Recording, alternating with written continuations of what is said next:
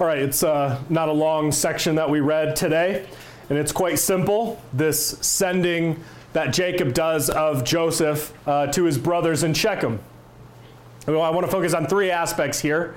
I've said before that the Christological uh, imagery, the typology of Joseph is heavy. Um, it, you don't really have to dig very uh, hard for it. It's right there. It is kind of just screaming at us. It's right there in our face.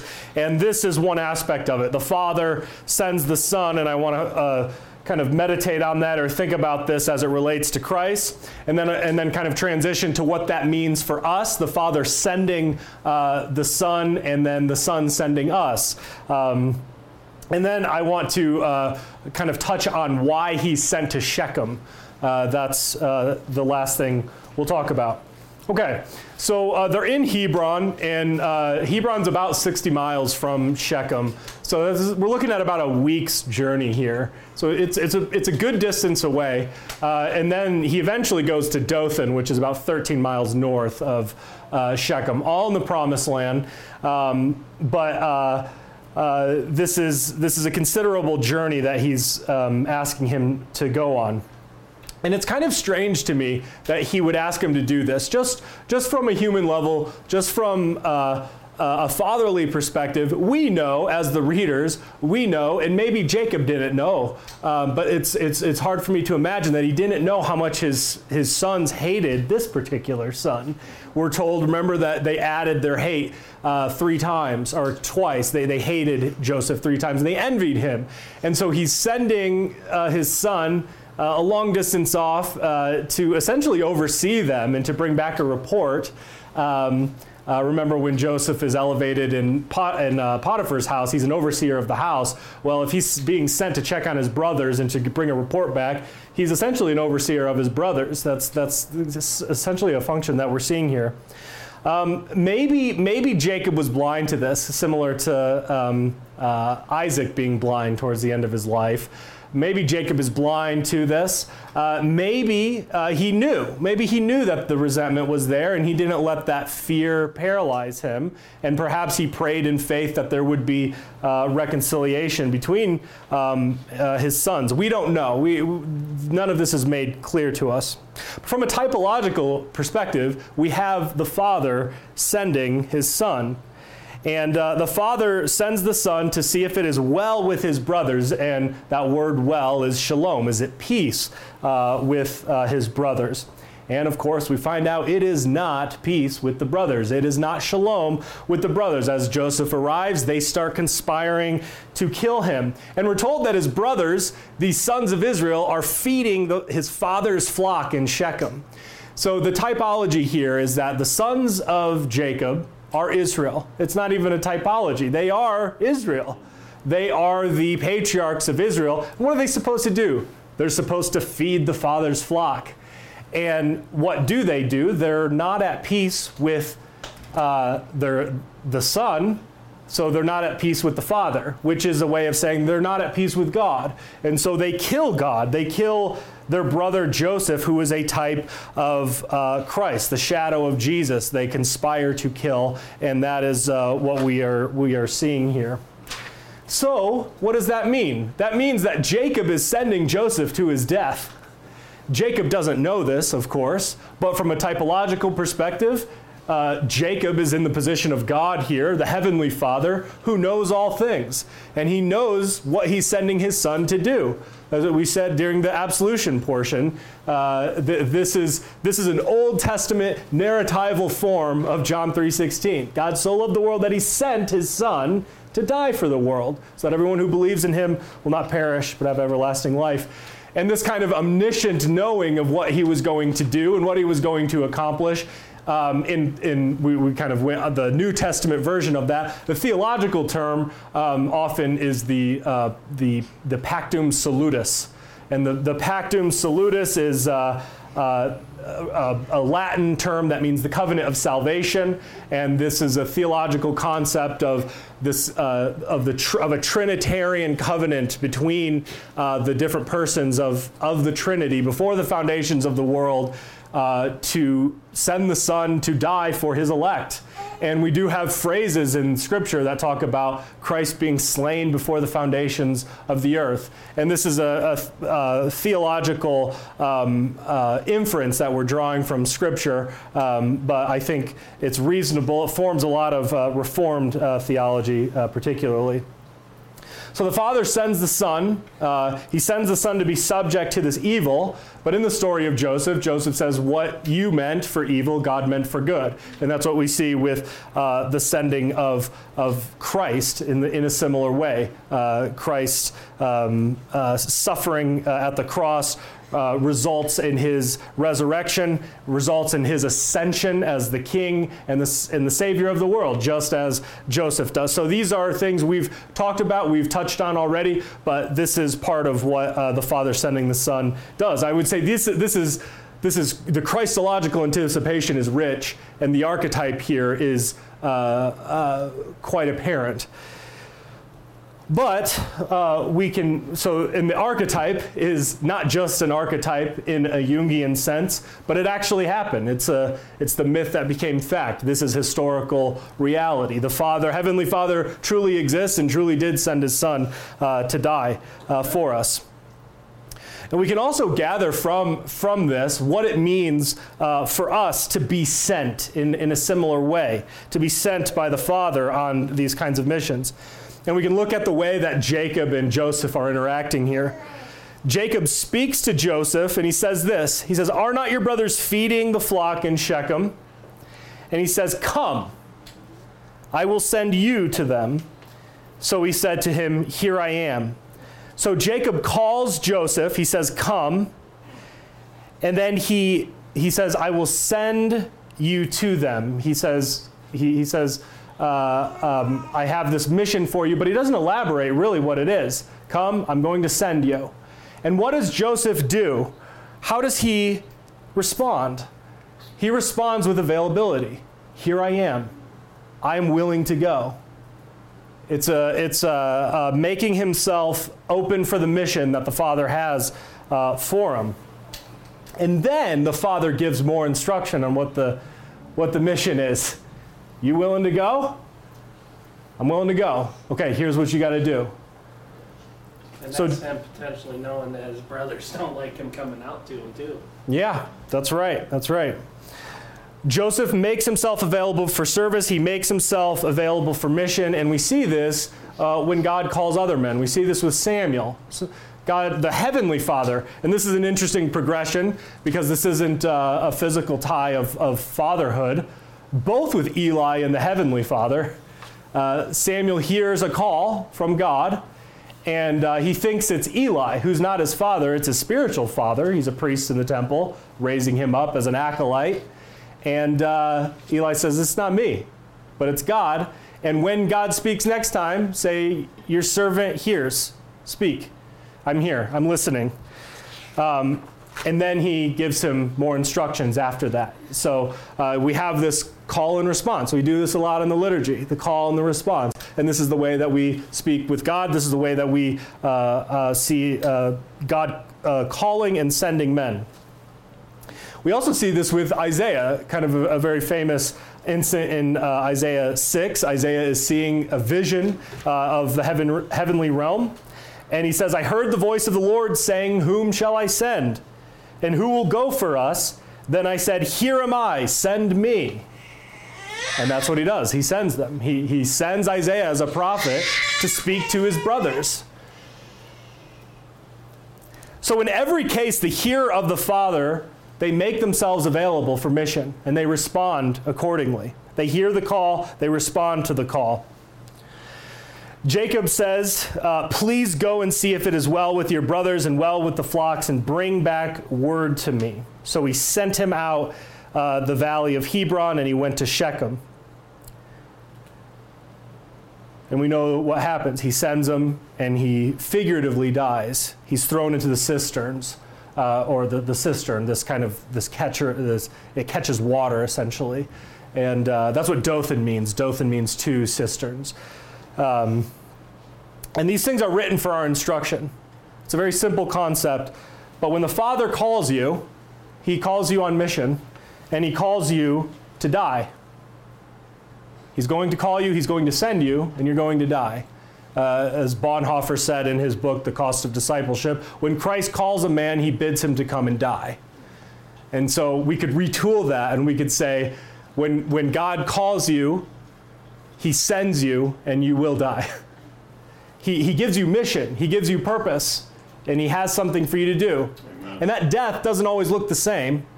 That death doesn't always mean a physical martyrdom like it did with Joseph. That wasn't an actual death. Um, but the scriptures would consider it as such. The, Isaac is, is, we're told in Hebrews, uh, that uh, Abraham received him back from the dead. Um, so it's a similar thing with Joseph, and, and so we have we have similar we have all kinds of deaths that we can die when when God calls us. Uh, we have uh, death to self, death to sin, death to the world, death in Christ. There's, there's all kinds of death, and then there's resurrection in all of these things. There's new life in Christ. There's resurrection of the new man. There's resurrection of holiness. There's resurrection to, to a new world. Resurrection in Christ. And all of this follows this pattern of calling, sending, dying, resurrecting. The word uh, send is repeated twice in the passage. He said, uh, uh, both from Jacob. Uh, Come, I will send you, uh, so he sent him. Actually, I guess that second one is from Moses or Joseph, whoever wrote Genesis. Uh, what would you guess is the Greek word used here? Apostello. Mm. Apostle. Apostles are sent ones. Joseph is a type of apostle here. Joseph is apostelloed by his father. Uh, permit me to share a story with you. And so it was on the third day of the week, Dr. Stellick spoke unto Pastor Jack and said unto him, Who is the greatest apostle? And Pastor Jack answered, Some say the apostle Peter, some say the apostle Paul. And Dr. Stellick said unto him, Are you a teacher of Israel and you don't know these things? Most assuredly, I say unto you that in Hebrews chapter 3, verse 1, we read, Consider the apostle and high priest of our confession, Christ Jesus. Jesus is the great apostle. Jesus is the sent one. He is the apostle of the apostles. And what Jesus does is he is sent by the Father, and then he turns around and he sends his disciples out. And then they turn around and they send people out. We might say the nature of their sending is different. There is such a thing as an off office of apostle. And these apostles generally were ordaining bishops, and these bishops were ordaining elders. And so they're sent in a more localized fashion where they're building up the church. But in, uh, in uh, J- uh, John 20, Jesus says this He says, Peace to you, as the Father has sent me, I also send you. Notice Jesus speaks peace to his brothers. And who is he speaking to? He's speaking to the new Israel, the new 12 patriarchs. And he's the brother who speaks peace and he sends them out. And most, if not all, of the apostles died in their missions. Uh, m- uh, much of this is recorded by Eusebius. Uh, some of it we're not totally sure. But they all suffered, they all were martyred. And so the apostles were sent and they suffered and they, they were martyred. Uh, one of the things we see associated with the sending out of the apostles, uh, at least with Barnabas and Paul, is the laying on of hands. And I want to kind of make a few uh, remarks about this. In Acts 13, there were prophets and teachers in Antioch. A few of them are named, perhaps exhaustively, we don't know. Um, but uh, the Holy, it says the Holy Spirit spoke, saying, "Now separate to me Barnabas and Saul for the work which I have called them." So we have the heavenly calling, right? Then, having fasted and prayed and laid hands on them, they sent them away. Now, uh, I want to focus on this laying on of hands and this sending out. Um, well, actually, there, I, before I do that, I want to make a comment about the prophets and the teachers here. Uh, who are these prophets? Who are these teachers? That the Apostle Paul is essentially getting his commission from. Of course, he does get directly commissioned by Christ, but the laying on of hands come from these random prophets and teachers in Antioch. What pedigree do these men have? What schools have they gone to? Have they had hands laid on them by the apostles? Scripture doesn't say. I don't think. Uh, I don't think if the scripture is that concerned about their spiritual lineage in that sense that we should be that concerned about it either.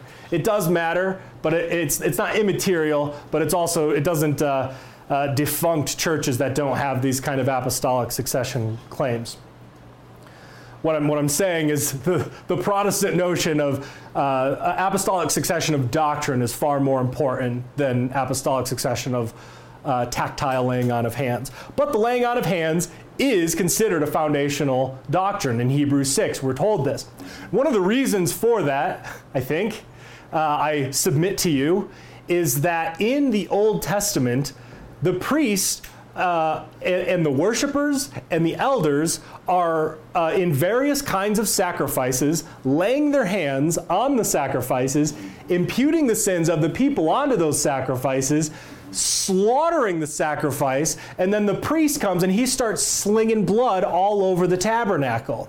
And so that imagery is what I, all of the, in my mind, every time I see the laying on of hands for commissioning or ordination, it's like that guy's going to die now. That, because that's what the Bible teaches us. Every time hands are laid on, someone's going to die. And the, even, even, in an, even in an unlawful sacrifice way, that phrase is used. They laid hands on him. So there's lawful laying on of hands and there's, un, there's unlawful laying on of hands. This is spoken of Jesus. They laid their hands on him. Um, and, um, one of, and then connecting this to uh, sending or apostle on the Day of Atonement, we read this. Um, let's see here.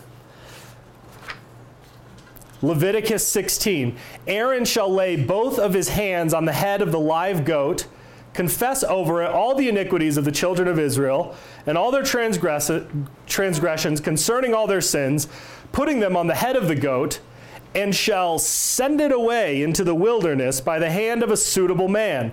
The goat shall bear on itself all their iniquities to an uninhabited land, and he shall release the goat in the wilderness. We commonly call this a scapegoat. Uh, th- that's where the term comes from. It comes from this. And he set out into the wilderness. We might, we might call it the apostle goat. This goat is sent out, right? The sent goat. And he's sent out into the wilderness, which we actually will get into this uh, next week. But Joseph is wandering in a field where he encounters a certain man. So he is sent out, and then he's wandering in a wilderness of, of a sort, uh, and he can't find his brothers. Uh, but but we'll, we'll get to that later. I, I think as, as Protestants, or particular, particularly certain, certain streams of Protestantism, were very zealous, rightfully so, and I want to maintain that zeal, of of um, giving all glory and honor to God and, and Jesus. This is what we do. It, but when you start talking the way that the Bible does, that we participate in things that God also does, people are like, oh, you can't say that. That's not cool, man. Like, like that we participate in the sufferings of Christ, or, or that we are participating in some sense, in this kind of sent scapegoat fashion.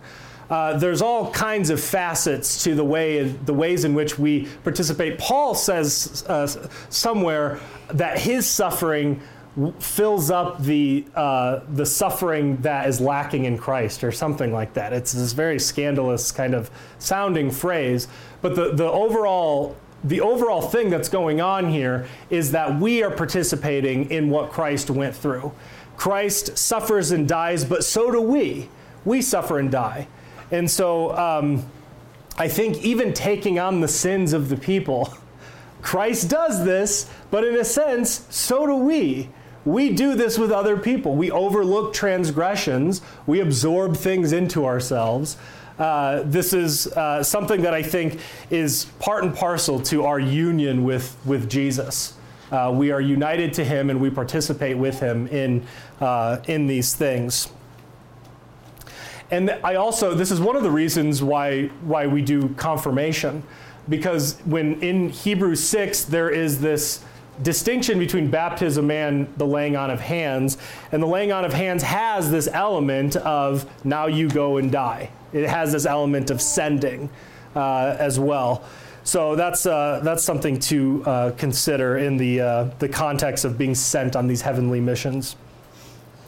Lastly, the city of Shechem, it appears three times in our passage. It's where uh, Joseph's brothers are, are feeding the flock. And uh, it's, it's strange to me, at least, that they're in Dothan. So why don't why doesn't it just say that they're in Dothan? Why are we why is why is the writer taking up time to tell us? Well, they, they went to Shechem and then they moved to Dothan. They thought they were in Shechem, but they weren't. And it's mentioned three times in, in the Why mention Shechem at all, essentially? You could just say they were in Dothan. But, but the author seems to go out of his way to tell us that uh, Shechem is involved here. And uh, I, would, I would submit to you that uh, there's a larger point being made here, and I can only situate it in a kind of typological scheme. And that is that Shechem is a type of Calvary. And we've already gone over this. But Shechem has appeared in our story already. Uh, his brothers um, the, Shechem is where, is where the Dinah incident occurred. Um, and then his brothers committed this massacre of innocents. They, they spilt innocent blood at Shechem. And then we have a tree where their idols are buried. Sin is buried at a tree. And then we have consecration to God uh, J- Jacob's family reconsecrates themselves uh, to God. We see this in Joshua as well. After the land is conquered, they do the same thing. They put away their, they're at Shechem, they put away their idols, they have this covenant renewal ceremony, and they dedicate themselves back to God. They, it's this, this, covenant renewal repentance uh, place. Also, we have, since we're, we're on the topic of uh, apostleship, uh, I, I, suggested when we went over uh, the Shechem incident, the Dinah incident, that Shechem himself, son of Hamor, was a type of Paul. He initially violates a woman, and then he's converted, and then he goes and he converts a bunch of Gentiles. And then he dies. Uh, and so, if we're, we're, on this topic of sent ones, I think Shechem is, is one of these sent ones.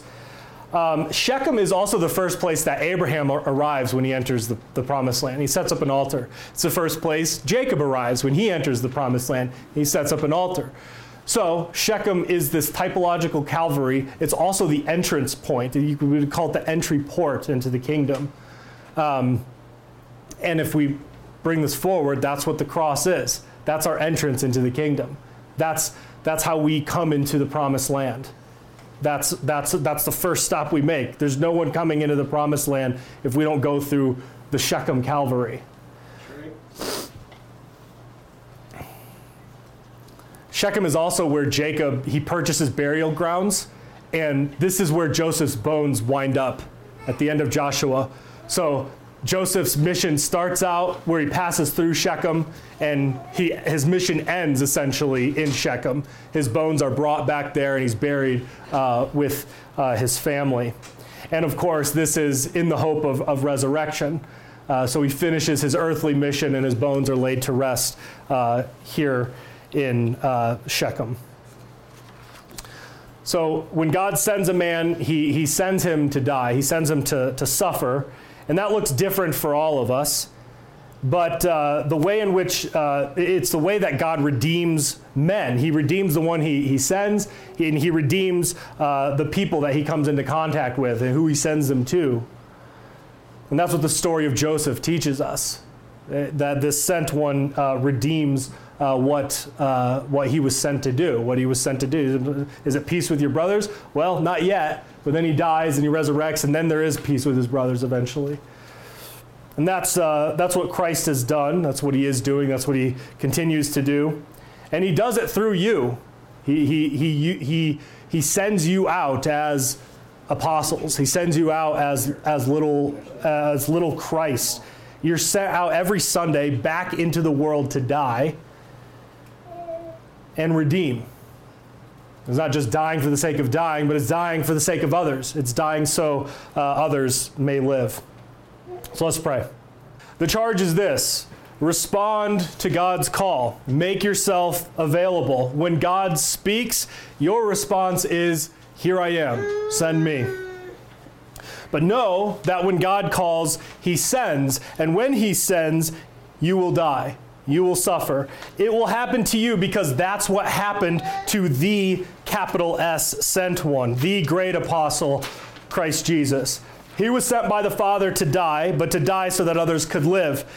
Your apostolic mission may not look like Paul going all over uh, the Mediterranean. It may look as simple as, hey, go check on your brothers for me. It may seem insignificant, but no sending by God is ever insignificant.